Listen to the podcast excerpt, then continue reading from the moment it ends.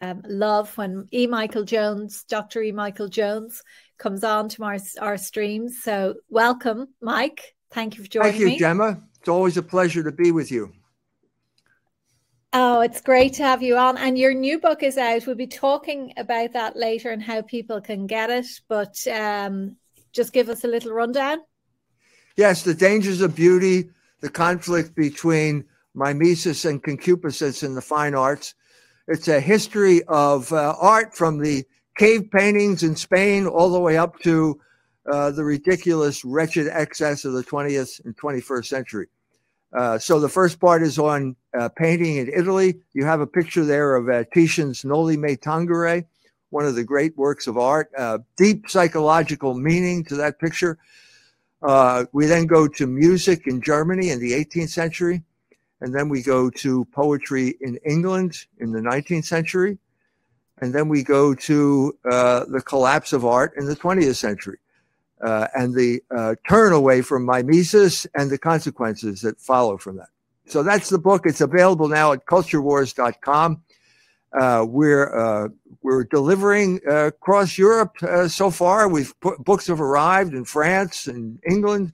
I don't know about Ireland yet, but uh, yeah, we're shipping them out. So yes, I must check because I know you did send me a copy very kindly. Oh, then so you I, did get it. So we are getting. No, no, I, have, I, I don't know, but I imagine I just need to check my post.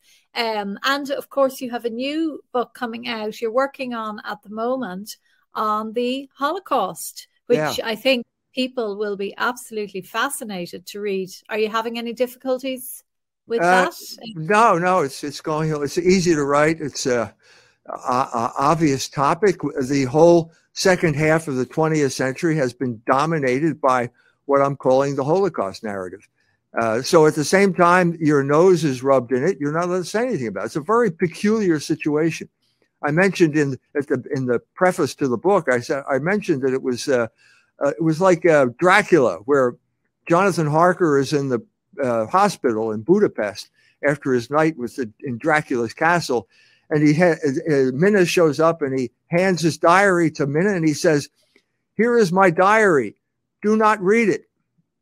This is exactly the, the contradictory impulse that we've been having for over 50 years now, going on 70 years now, of like, here is another story about the Holocaust narrative. Do not discuss it. Just accept it.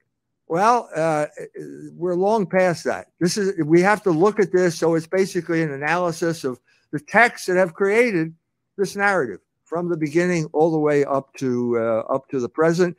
It turns out it's not going to go away anytime soon. Ken Burns, I'm sure you're familiar with Ken Burns, the great American documentary maker who did the documentary on the Civil War that made him famous did a documentary on baseball. He is the arbiter of what you're supposed to think if you want to be a good American. And he's just coming out with a new documentary called The U.S. and the Holocaust, which uh, you'll surpri- be surprised to hear, but it basically demonizes every American for not doing enough to save Jews during the Second World War. Oh, Who well, knew? Who knew? I thought we were the heroes. I thought the Americans did save the Jews. I thought we had those all those documentaries. Remember the the black uh, tank battalion that liberated Auschwitz? Oh, wait a minute, that was a hoax.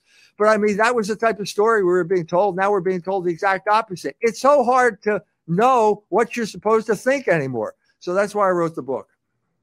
Well, I think it's probably likely to be a bestseller. You know, but they must be getting very worried if they're having to counter you know a narrative that at this stage has so many holes in it. And you know i've been like your streams mike on um bitchute are getting really that's not a good example there but they're getting really really big views because you know you're calling out the so-called truth movement and the people that you know they will go down all sorts of rabbit holes but they will not touch the jewish question. And i mean i myself have been warned by people that you know should know better.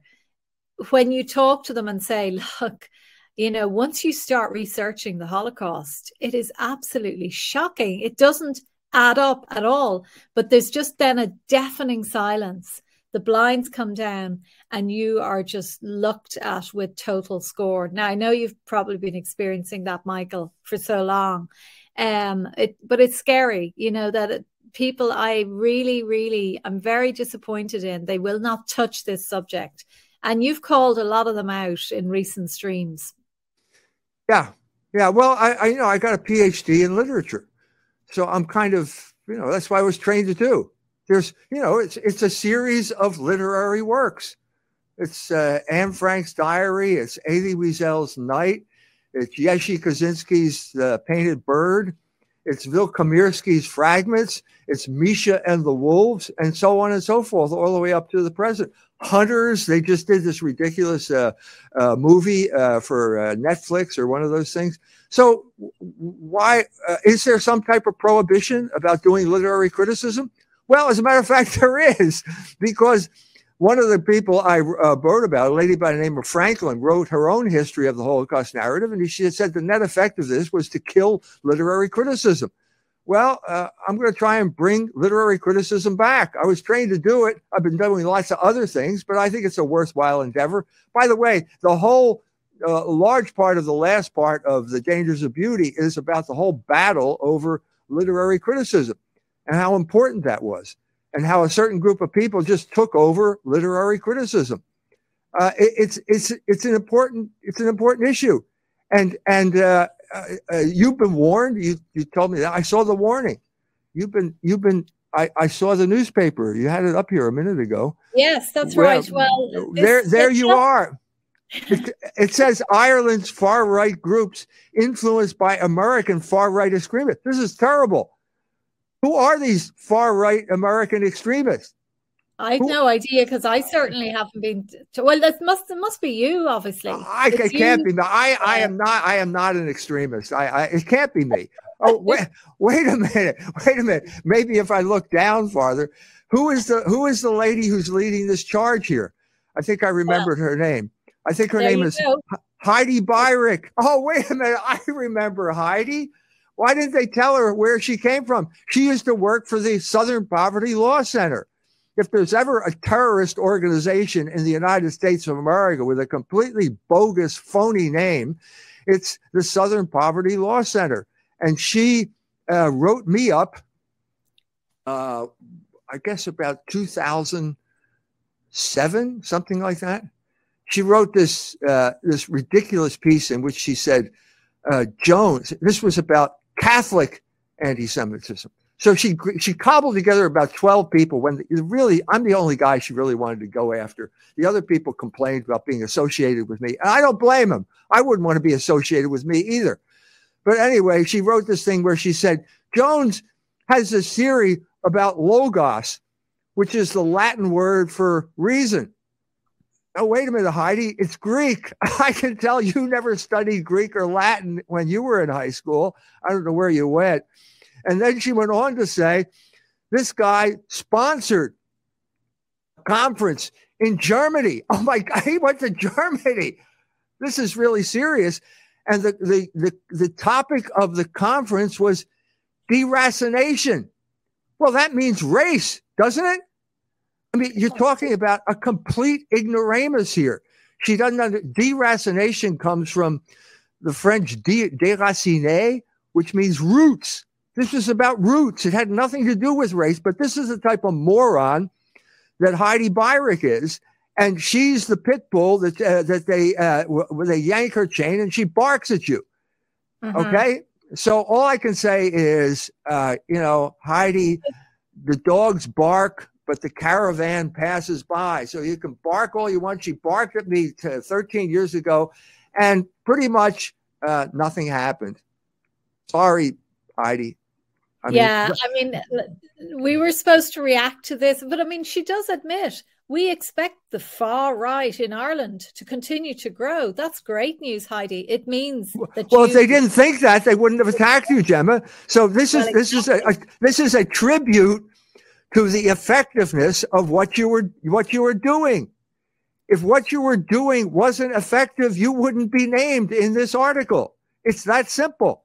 As the military people say, you only get flack when you're over the target. And so you're getting flack. This is proof that you are having an effect. This is congratulations. no, I was delighted. I was really delighted we came top of the list on this one. And uh, she even names us down here. Uh, I mean, there was a time when there were libel laws and courts you could go to to defend your good name, but I wouldn't even bother. I mean, the courts are so corrupt, but this is such a, a libelous report.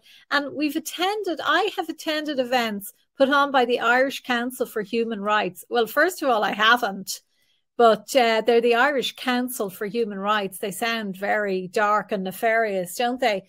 But um, you know, this it's really pathetic, Mike, isn't it? It's it's just it's it's pathetic because this is no time. This is no time to give up. This is a sign that we are having an impact, and it's it's like you don't want to surrender just before uh, victory.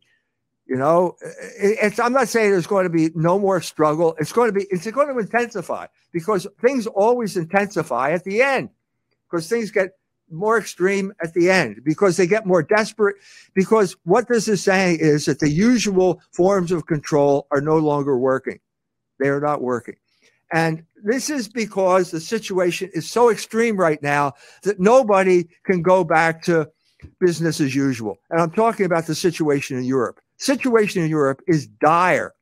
It is dire and probably more dire in Germany than it is in Ireland, but dire for the entire uh, continent of Europe because of this crazy, absolutely crazy criminal uh, war in the Ukraine, where the United States is basically uh, sending mil- weapons in that get immediately blown up and innocent people get killed because the Jews who are in charge of both the State Department in the United States, Mr. Blinken, our Secretary of State, and the Jews who are in charge of the operation in Ukraine, like Mr. Zelensky and Nuland and the people who put him in power, the Kagan family, they are willing to fight this war to the last drop of Ukrainian blood because they're not Ukrainians, because they don't care, uh, uh, they don't give a damn about the Ukrainian people. And this is a history,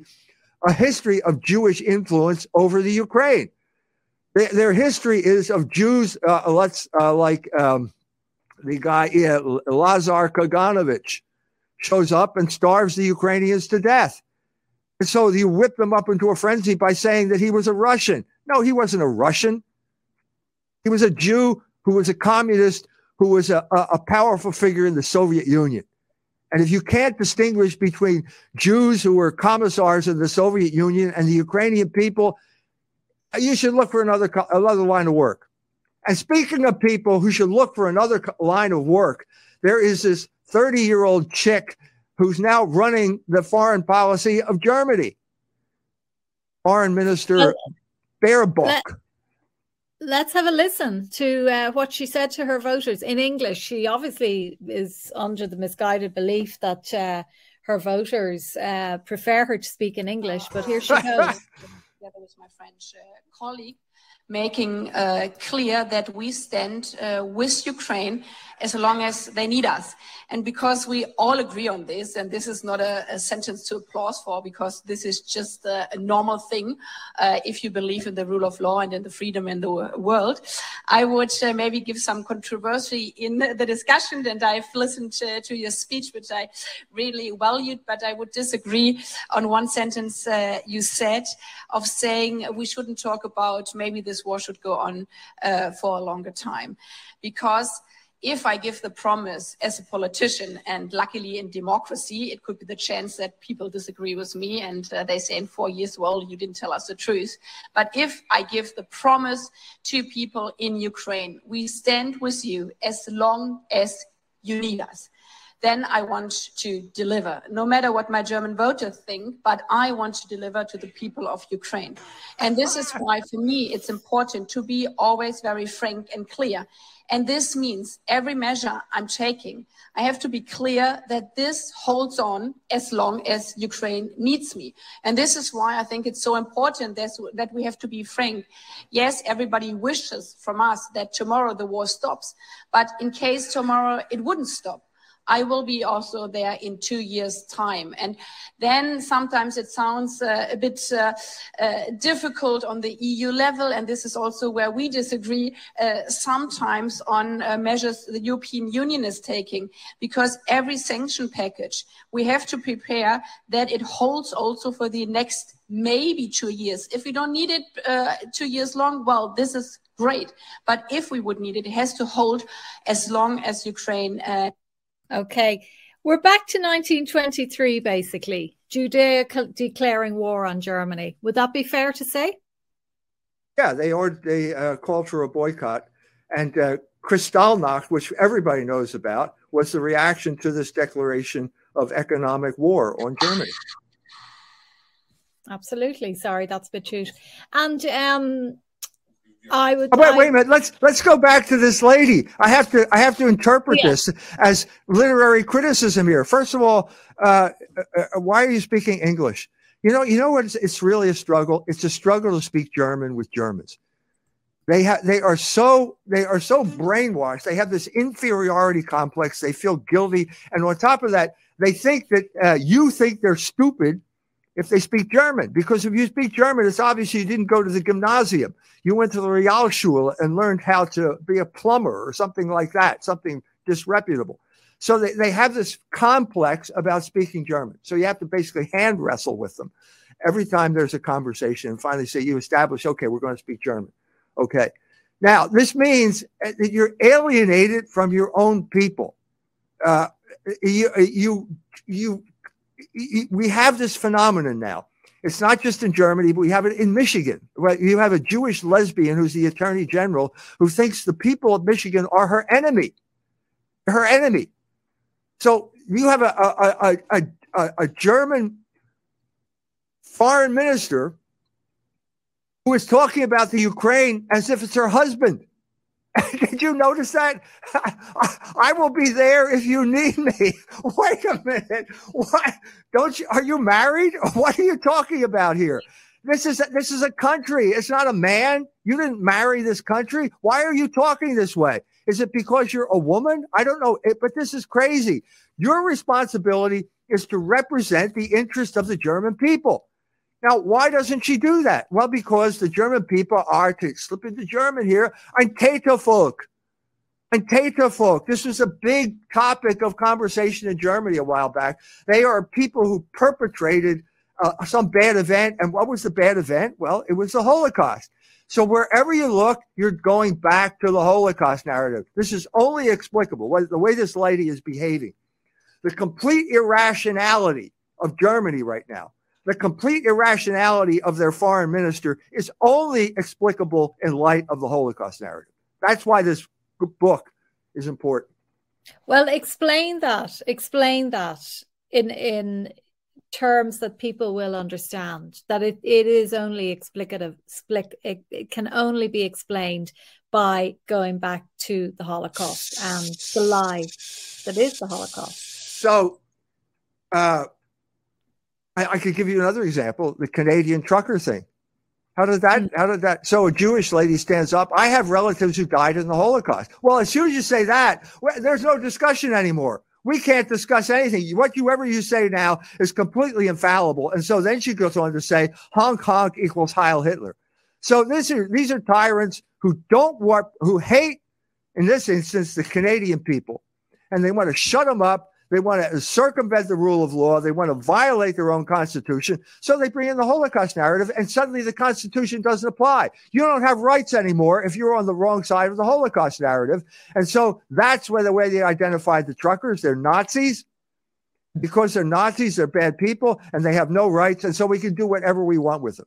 That's the way it works. Now, in Germany, you had a ruling class it came into existence at some point. It would be interesting to figure out the date. I think I do know the date. I think it was 1970 when this happened. And I think what happened is Willy Brandt. Remember Willy Brandt, the guy who stood next to Kennedy when he said, Ich bin ein Berliner, which means I am mm-hmm. a jelly donut. If you really, uh, if you, but the Germans didn't want to, they wanted to be polite about that. So anyway, Willy Brandt in 1970 goes to the Warsaw ghetto and he kneels down. Now, what does that mean? is one of these gestures.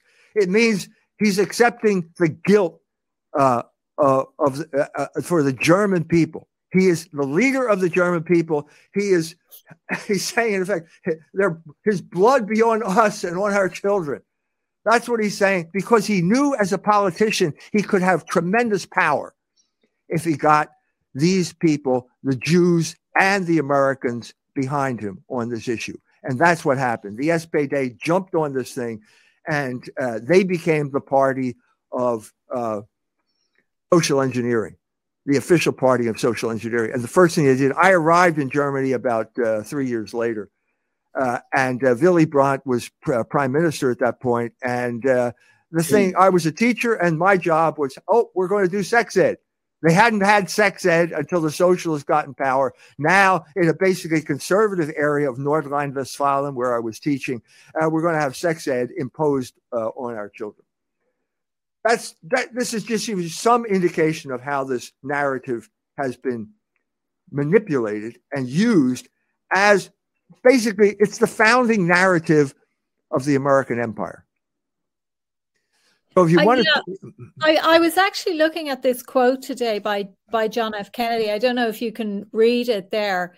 Um, I'll read it. Hitler will emerge from the hatred that surrounds him now as one of the most significant figures who ever lived. He had a mystery about him in the way that he lived and in the manner of his death that will live and grow after him. He had in him the stuff of which legends are made. Um, I mean, what were John F. Kennedy's real thoughts on? I mean, you know, we know why he was assassinated. We know he was trying to take these people down. He was a flawed character himself, but you know, he did do his bit to try and tackle the. He, he was he was he he was his own man. He was to say maybe the last president, no maybe Nixon, but he was his own man. And what we have now are all politicians who are someone else's man, who basically can't can't uh, don't have a mandate from the people, and so therefore rule in the name of the oligarchs. Because he was his own man, he was going to do everything within his power to prevent Israel from getting uh, nuclear weapons. They're getting a nuclear reactor and nuclear weapons. Uh, they are one of the prime suspects in his assassination, along with the uh, CIA the, Allen Dulles had motive because Kennedy fired him after the Bay of Pigs invasion. This is uh, Harry Truman, one week after, let me say one month after Kennedy was assassinated, said that the CIA, which he brought into existence, was a rogue operation, that they had they were a law unto themselves and no one could control them.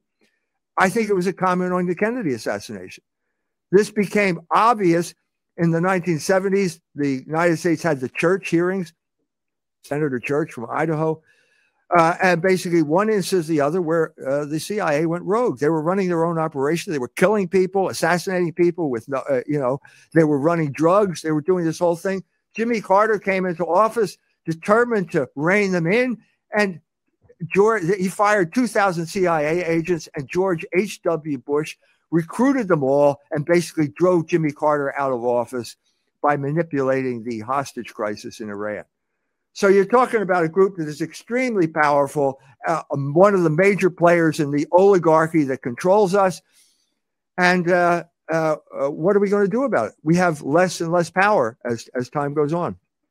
Well, I, I want to get back to some of the things you've been talking about recently, and um, you know, you you've made this point that the breaking of the German people was the breaking of Europe. I think that's that's fair to say. I mean, Europe was doing so well under Hitler, and there was this incredible economic miracle, and they were determined to be independent of the Jewish banking system. Um, and I know that I sent you a video that Max Egan did recently, and I'd say from your position, it would be fairly basic. You know, some of the stuff that he, I know you've investigated this in a much more thorough level, but a lot of us watched that, and some of the information in it was was quite new, certainly to me. Now, explain to us what the uh, Rheinwiesenlager are, um, for a start, because. Okay Okay, that's that's uh, one of the crucial crucial issues here.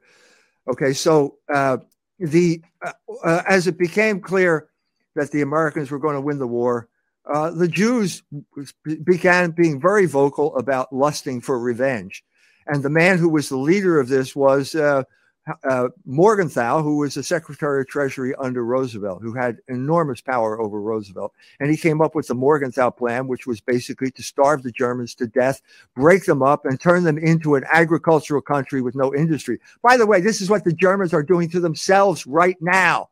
This is crazy, but it's exact. They are the the the the the, the worst aspect of Morgenthau Plan came into being over the winter of 46 47 it's called das hungerjahr in Germany.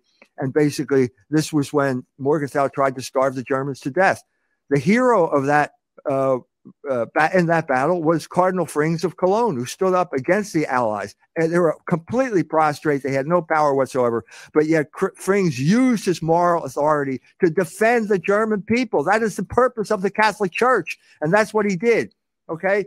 But Eisenhower was fully on board with the Morgenthau plan. He was there when it was cooked up in England, you know, I think in 44. And so what he did was implement his own version of the Morgenthau plan, which comes down to what's now called the Rhine Rheinwiesenlager, the Rhine Meadows camps. Okay. Now these were the real concentration camps, right? These were the real concentration camps. Hey, look, when you're talking about concentration camps, if you're talking about Auschwitz, Auschwitz was a resort compared to the Rheinwiesenlager.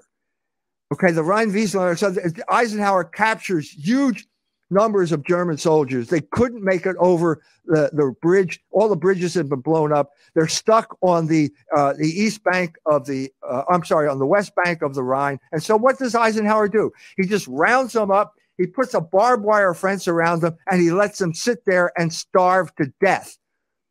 No food, no water, no shelter. Now, there's this plenty, is there's plenty of women in this picture as well and children. Uh, uh if there is, I can't see them because oh, yeah, there's plenty. No, yeah. no, you're you're joking here, aren't you? No, because they they were no they were the women were not allowed into the Rheinwiesenlager. This may be a picture of something else then. Well, it's a it's in Wikipedia, but so are you saying that this was just purely for? No, no okay. Now this cannot this cannot be the Rheinwiesenlager because there's tents there. This may be, I don't know, but they had their own tents. There were no women; it was only soldiers. Mm. Okay, so if you go back to the original picture, this is uh, Rheinberg. I, we had friends, English friends in Rheinberg. We lived just up the river from there, and we'd go down there. Uh, we didn't know anything about this in 1970. 73 to 76, we knew nothing. Nobody knew anything. The Germans weren't talking about. Nobody was talking about this. Okay, but there were certain areas where the farmers weren't allowed to dig because there were so many bones under there uh, of the people. Anyway, the main the main Rheinwiesen lager were uh, the main ones were there's uh, Remagen, the bridge over Remagen. It's not on the map here. They just have the names of the thing. Anyway, it's the floodplain of the Rhine. Eisenhower just put up a fence around them, and it was soldiers and no food, no water, no shelter, and they starved to death there.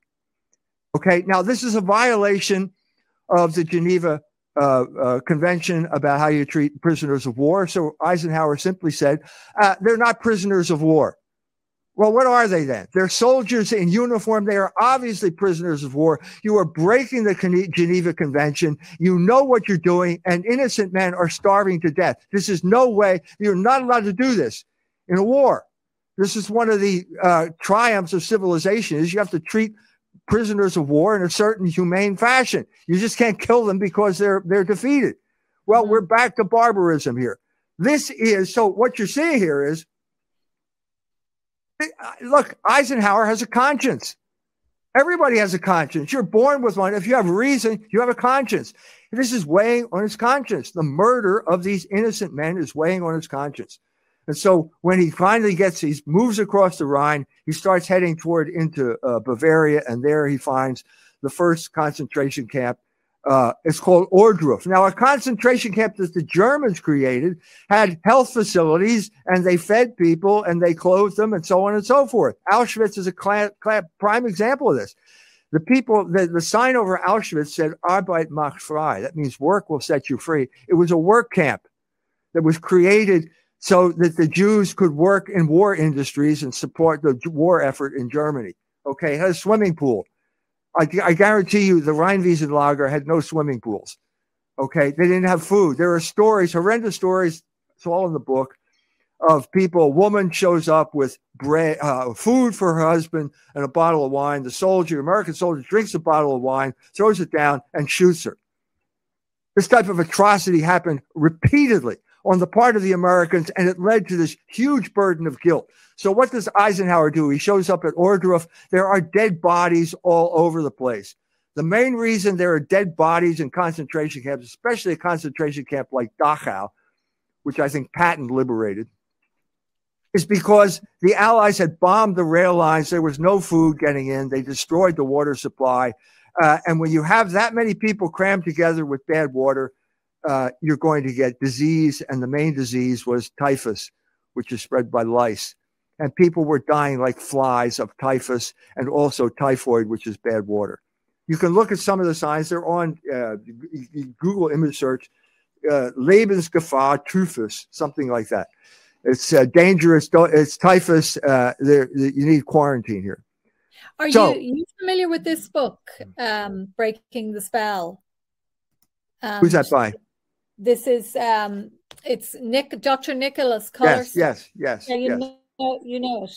Yes. His basic he's going into the um Zyklon B and the the fact that it was more than likely there for the purposes of delousing and yes that's that's that's that's that's that's later i'm, I'm concentrating on the Rhine, yeah, okay, okay. lager no, okay no, because know, yeah in the in the in this the course of events, it's first they intern people at the Rheinwiesenlager. Eisen in, interns them, knows that they're uh, going to die, and then he moves on farther, and then he comes across this camp where there are dead bodies on the ground. He immediately brings in psychological warfare, the psychological warfare operation. General McClure is in charge of psychological warfare. He brings him in and his assistant, and he says, "Next camp, we're going to do something. We're going to take pictures."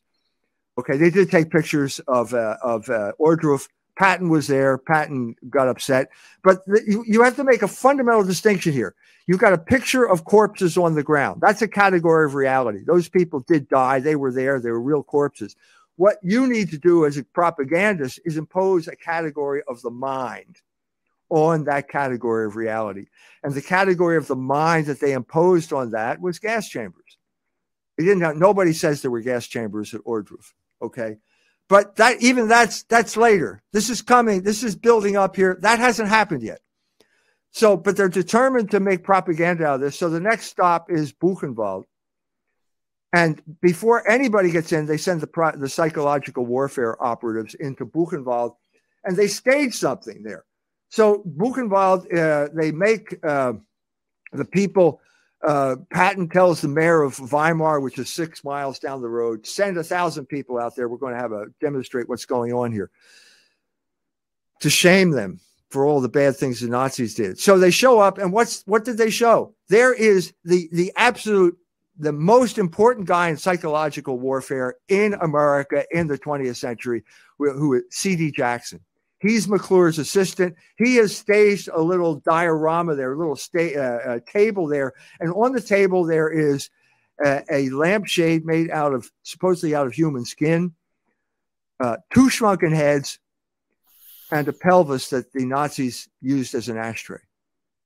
Well, this is absolutely crazy. What are you saying? That the, the Germans engaged in shrinking heads? They were, they were taken from a museum. They're from the Amazon. They're the people that shrink heads they didn't have the, the, the story down right. The narrative hadn't coalesced yet. And it wouldn't coalesce until they got until the Soviets got to Auschwitz. Now, what happened there? The, in the meantime, between the two of the things, you have uh, Bergen Belsen. Now, these are the British now.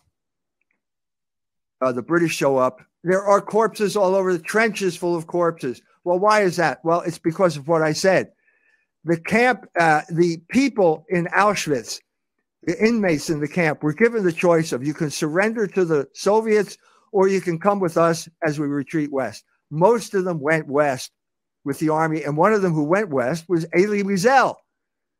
Well, wait a minute, Elie. I thought this was an extermination camp. So why are you leaving with the uh, with the the Germans uh, to go to another camp? So they show up at Bergen-Belsen. Bergen-Belsen is uh, cre- built for 3,000 people. It's got, I don't know the exact number, like 70,000 people now. The, the whole supply line is broken down. There's no water, and people are dying like flies. And that's exactly what they see when they pull in there. It's horrendous. All of those corpses lying there. So what do they do? They take pictures.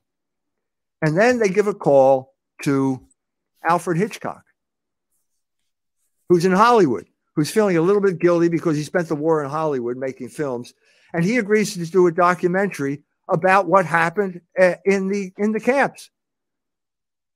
Same thing happened with the Americans, except it wasn't uh, Alfred Hitchcock; it was Billy Wilder, the man who made "Some Like It Hot" with uh, Marilyn Monroe.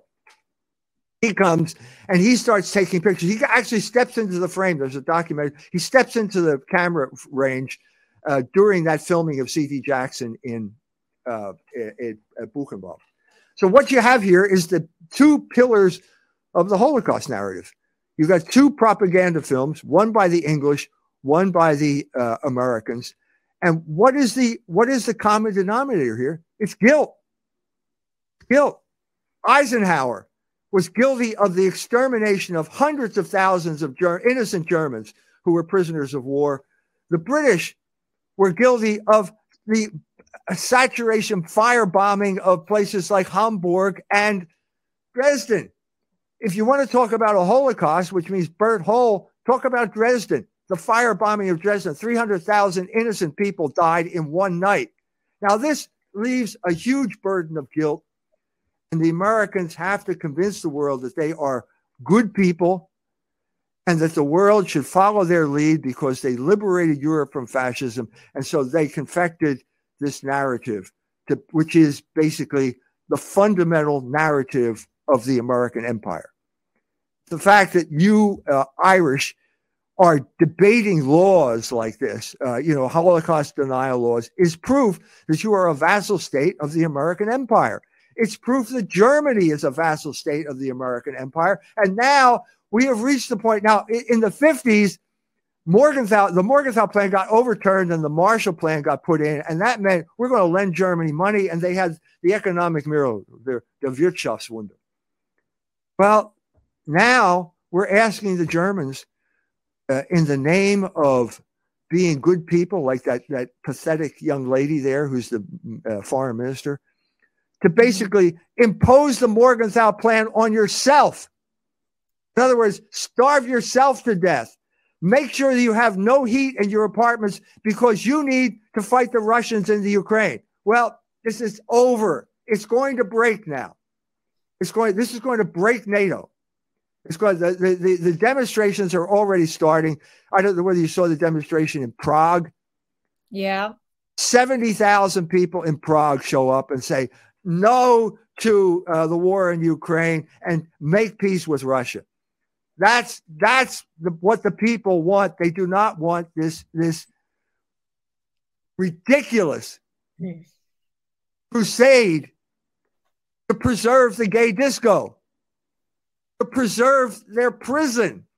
Why am I demonstrating to keep me in prison? I want you to keep me imprisoned. This is what this is what the Europeans are now are doing to themselves. Please lock us up in the United States prison known as the gay disco. we will be willing. We, we, I will be true to you. I will. You can count on me. This is crazy. It can't go on this way. It's absolutely crazy. For people who are interested in in delving more deeply into what you're talking about, this was sent to me today. It's a really, I, I mean, I don't know if you're aware of it, Holo, holocaustrevisionism.com. And it's about 180 pages of just so much information, so many videos, um, and it's well worth spending a few days right. studying. Have you seen it? Yes, like, I have. I, I that's the video that I talked about is on that is on that site. Is it? The, yeah. the, uh, like some of the YouTube links, you know, you go in and they're gone, long gone. But I think you'll find them on, you will find them on um, BitChute. Mike, I've never really asked you your own opinion of Hitler. You know, what what what do you feel? Was he? I mean, obviously they've done such a job on him, but what is your opinion? Well, let, us let's look at the uh, objective facts of the situation. Germany is conquered after World War One. The Versailles Treaty p- imposes just uh, onerous uh, reparations payments on the German people.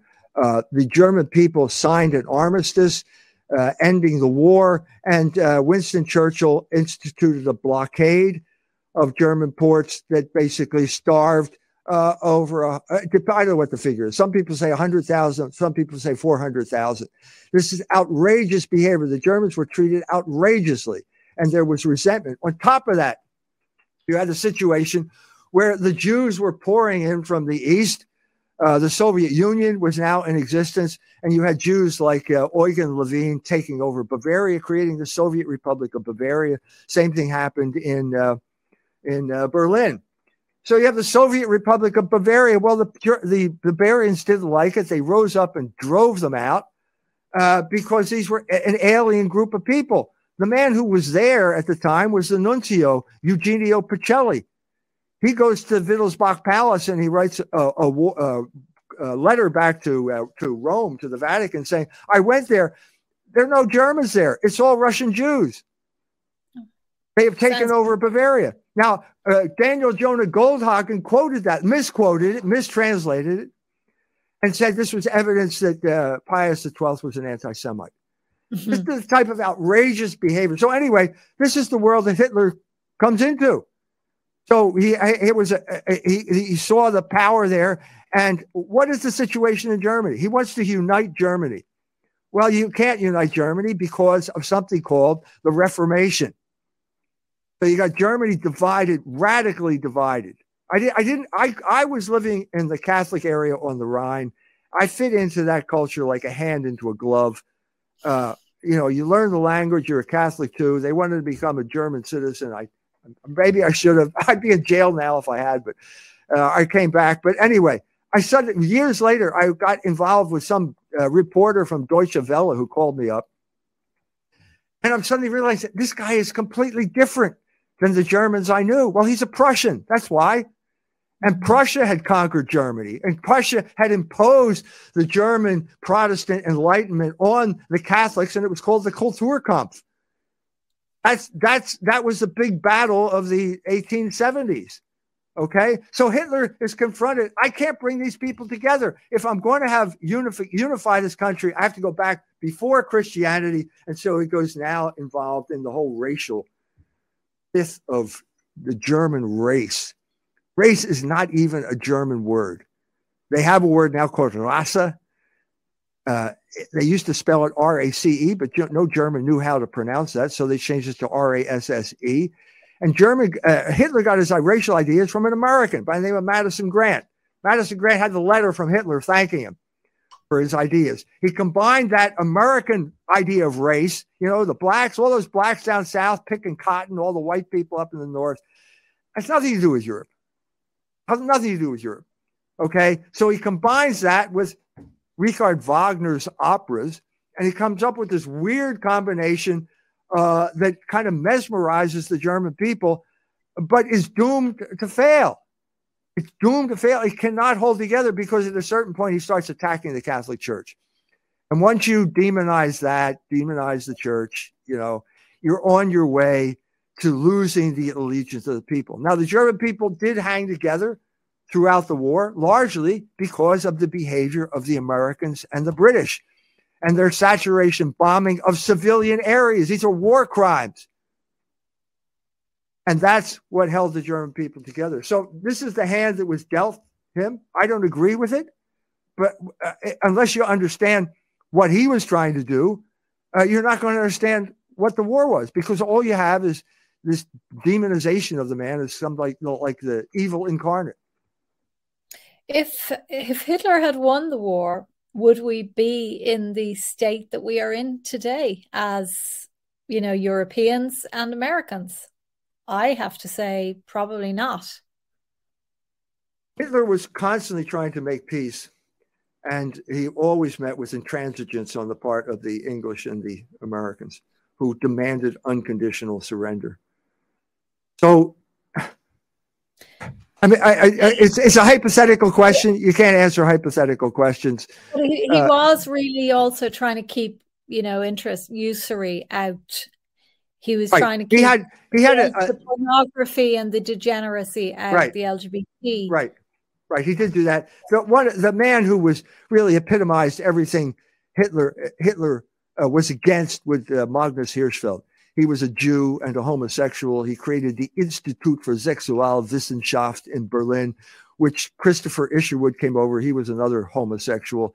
And he realized it's just a, a, a phony bordello that uh, is trying to pretend that there's some type of science involved in this thing. Uh, those were the books that got burned, by the way. I'm not, I don't recommend b- burning books, okay? Uh, but uh, this, if, if you leave this out of the equation, you will never understand what was going on. So the Jews during the Weimar Republic, which was the interim after World War One to up till 1933, were basically undermining the German morals uh, of the country, the sexual morals, which is what they do. This is what they did in America, so it doesn't surprise it did, did it in Germany. Okay. Uh, they were also um, collaborating with the enemy, as I said, mentioned with the, the, Soviet Union, with communism, and so on and so forth. And so he felt that he had to deal with them. Now, the, the paradigm that he had in mind in dealing with the Jews was the way the Turks dealt with the Armenians. That was on his mind. He mentioned that. So the analogy is a similar situation. So the Armenians are on the eastern border of the Ottoman Empire. They uh, have an allegiance to Russia. Russia is now at war. And so when the Russians basically attack Turkey, the Armenians go over to them.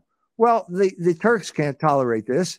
And so they get, basically say, we're going to round them all up and we're going to put them in concentration camps.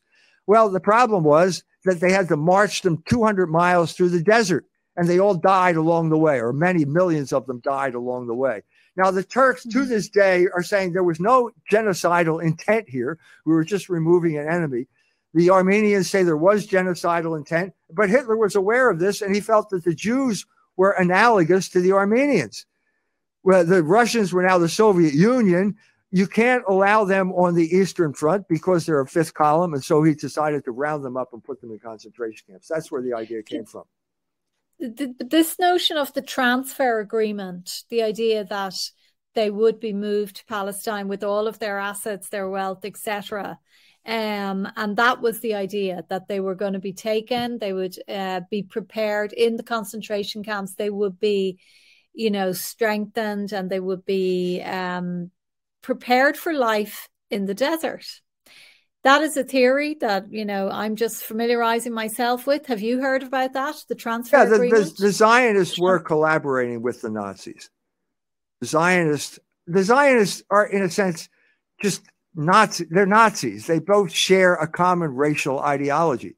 They both believe. I think that Hitler got the idea of the master race from the Jews because the Jews were the chosen people, right? And then it became the master race over the course of the 19th century and so on and so forth. And so they had a natural uh, common interest of basically removing the Jews from, from Europe. Zionists always wanted to get the Jews out of Europe. Herzl would go around trying to propose this as a solution because he knew in the 1890s everybody was talking about the Jewish question. France, certainly. So Herzl just comes in and says, "Look, I, I have the solution to the problem. Send them all to Israel, and I'll take care of them, and you will you will be Judenrein." Uh, uh, that didn't work, but I mean that was the rationale behind this. That's why the Zionists collaborated with with the Nazis. That makes sense. That makes a lot of sense. This idea of the five million, um, because we know that there definitely were not six, six million, million Jews. Six no, million. no, no. But that, but that Poland, the six million figure didn't exist. I think the Red Cross estimated that there was what? What is the Red Cross figure again? Is it three hundred thousand? Three hundred thousand. Sorry. But these five, there was a five million increase in um, the Polish population after the war. Did were you aware of that? that oh, they, they, they basically took they, they took over German territory. First of all, one of the big crimes that took place during this time was the ethnic cleansing of Germans from uh, Ostpreußen, Pommern, and uh, Schlesien, East Prussia, Pomerania, and Silesia. They were so uh, the Germans that remained uh, probably increased the population of Poland. They lost they lost territory on the on the eastern front, but that was not as populous as what was on the west. I ran into this myself. Okay, I'm in yeah. uh, I'm in East Prussia. Uh, I'm living uh, staying with this family, and uh, the lady's name is uh, Balkrovitz. So we're talking in German. And then stupid me says, uh, you know, your your German's really good. And she laughs at me, says, Well, of course it's good. I'm German. Obviously, it was her married name. Her maiden name was she was a German. And, and then, then she launches into this attack on the Poles. Wissen Sie, Herr Jones, die Polen, die sind dumm, dick und gefräßig. they're dumb, they're fat, and they're they're just they just destroy everything. And at this point, the daughter says to her, but I thought we were I thought we were Poles. This is the the, the time of the, the kind of submerged ethnic history of this area. 11 if you want to talk in millions 11 to 15 million people were expelled and most of them died uh, as they were retreating from these now the, the territories that were now going to be uh, conquered by the by the Soviet Union. It's a tragedy, but no one's allowed to talk about it. No one talked about it. There was little rumors back when I was there, but it was pretty much considered settled business. Well, now the Poles are going to ask the Germans for 1.3 trillion dollars in reparations. Yeah. And the Poles, I think the Germans should say, okay, we'll pay you 1.3 trillion dollars, but you give us back East Prussia, Pomerania, and Silesia. Okay, and we'll sign it tomorrow. Well, you see what you're opening a can of worms here now. This is exactly what this wretched war did. I think one of the main purposes of the war in the Ukraine was so that the, the United States could break the German connection with Russia, the literal connection with those two pipelines, Nord Stream 1 and Nord Stream 2. And the stupid Germans fell right into this trap. Now they are doing to themselves what Morgenthau tried to do to them in 1946. Figure that one out. Where, where is Frau Baerbock? Has Frau Baerbock ever heard of the Morgenthau plan? Didn't you study in school Das Hungerjahr? Doesn't she know about this? Where, where is, where is, what is she thinking? That she can hand over the German people to her enemies, to their enemies? She should be taken out. Oh, I don't want to say that. I don't want to say that. I'll get in trouble if I say that. Don't worry. We're all in this trouble. Is, this is she's a traitor to the German people. The German government, the German foreign minister should represent the interest of the German people. The interest of the German people are to be have be friends with Russia and to have the connection uh, using their gas as a way of powering their industry. That's it. That's it. And there's no other Germany. This may not be the Germany you like, honey, but this is the Germany that exists. And if you keep this up, you're going to destroy it, or they will destroy you. Yeah, it's very hard to see how we can come out of this without Germany, you know, because it like it it I mean it, it's just it's so worrying to see how broken the German people are. I That's spoke exact, to Yeah, it's exactly yeah. the problem. It's exactly yeah. the problem. So if you, still, especially the young generations, Mike, they really hold on to that sense of, you know, they're like Greta Thunberg, you know, incarnations. They're just very, very, um, they're so woke compared to other European countries. I think. Well, what when you say woke, when you boil that down, what does it come down to? It's the Holocaust narrative. Exactly. That is the, that is the that is the founding myth of the American empire and you are a vassal state of the American empire. The proof of that is that Heidi Beirich is on your case. That's proof that you're a vassal state of America, the American Empire. Germany is also a vassal state of the American Empire, but it's got a lot more industry and money than than Ireland does. Mm. And that's why they're that's why they're important. And there are people there who can't seem to understand that this is over. This era is over. NATO should have ended in 1991 when the Soviet Union collapsed. There was no reason for NATO to exist. Instead, the wicked people who were in charge uh, of this operation the, uh, expanded ever farther eastward until they finally reached the Ukraine, and the Russians said, "No, we can't. Not not an inch further." It was NATO that started this war. It was the Jews who were operating in the Ukraine, like Victoria Nuland and the Kagan family and all those people. They are the ones who started this war. They are the ones who were responsible for Darya Dugina's death. We have to wake up to the fact that this alien oligarchy is driving us all at each other's throats. It's driving us all into war with each other. We can't go, we can't go on this way. We have to stop. We have to say, no, no.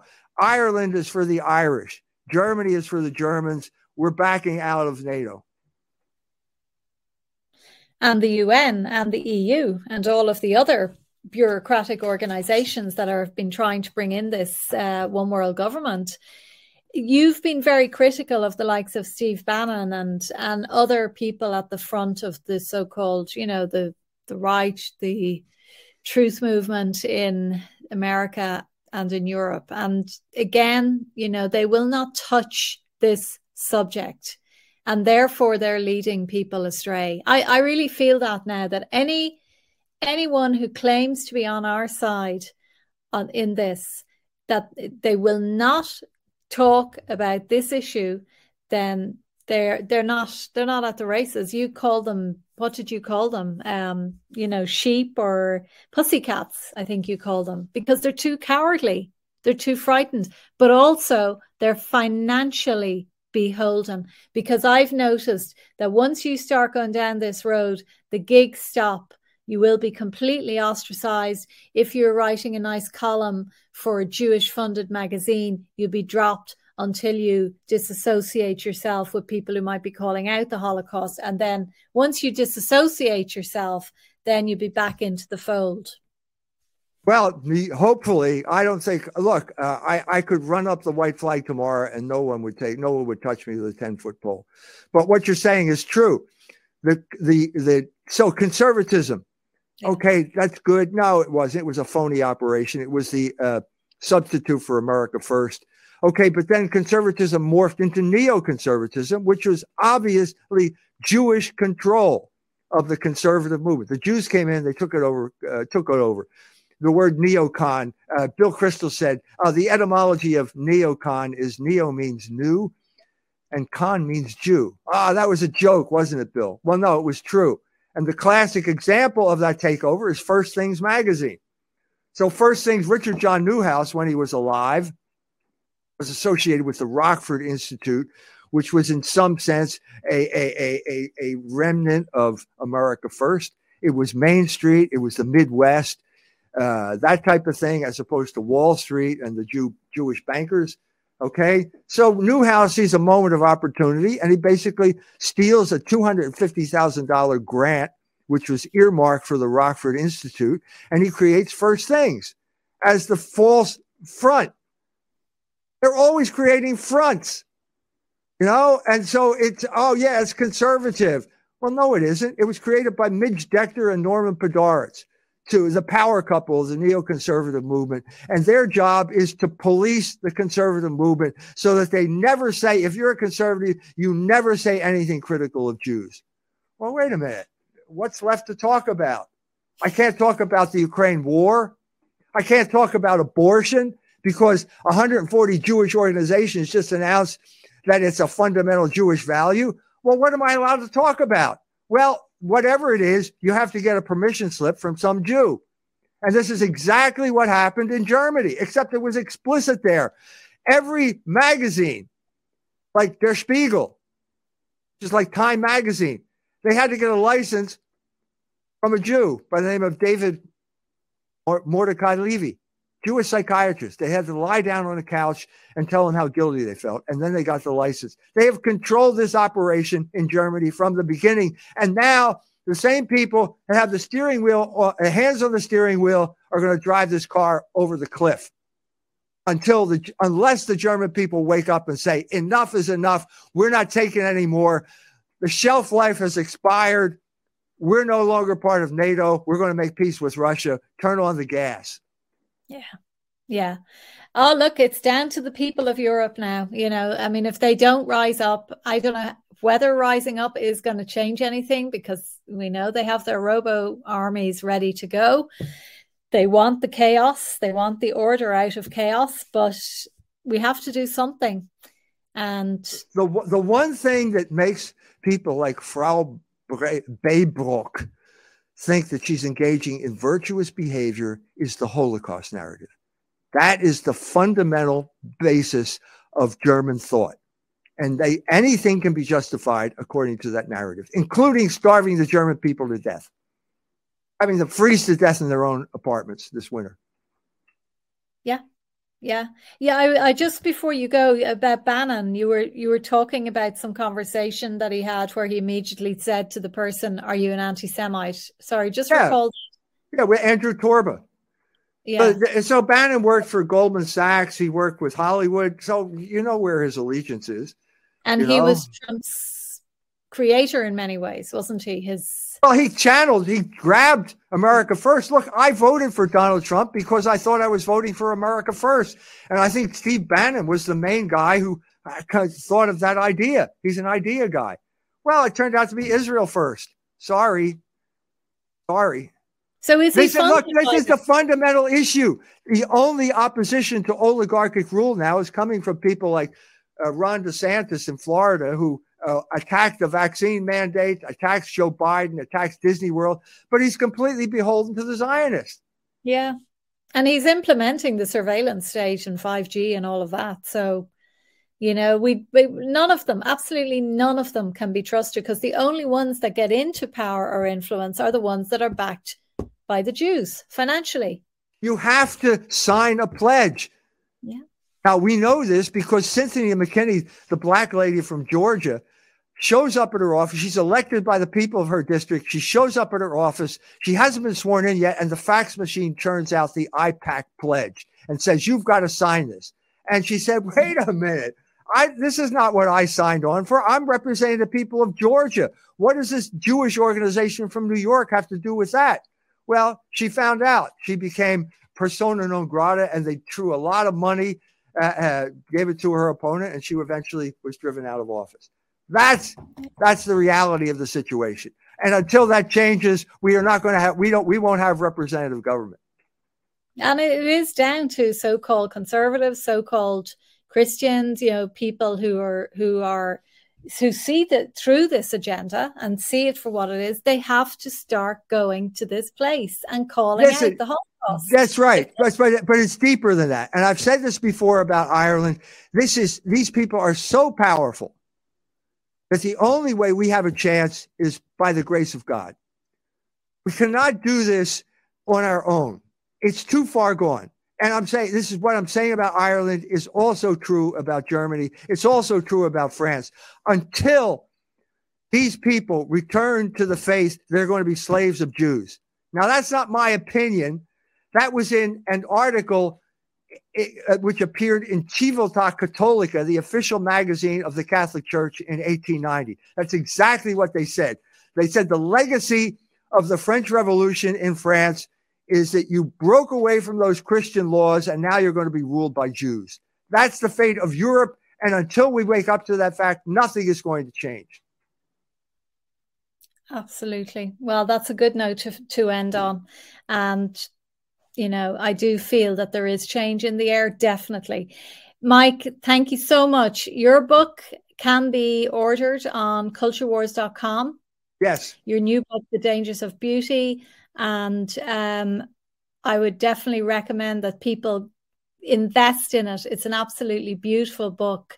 And I know that it's been getting really, really good reviews. And there's a very good talk about it actually on BitChute. If people put in your name, they'll they'll see it. What's that priest's name?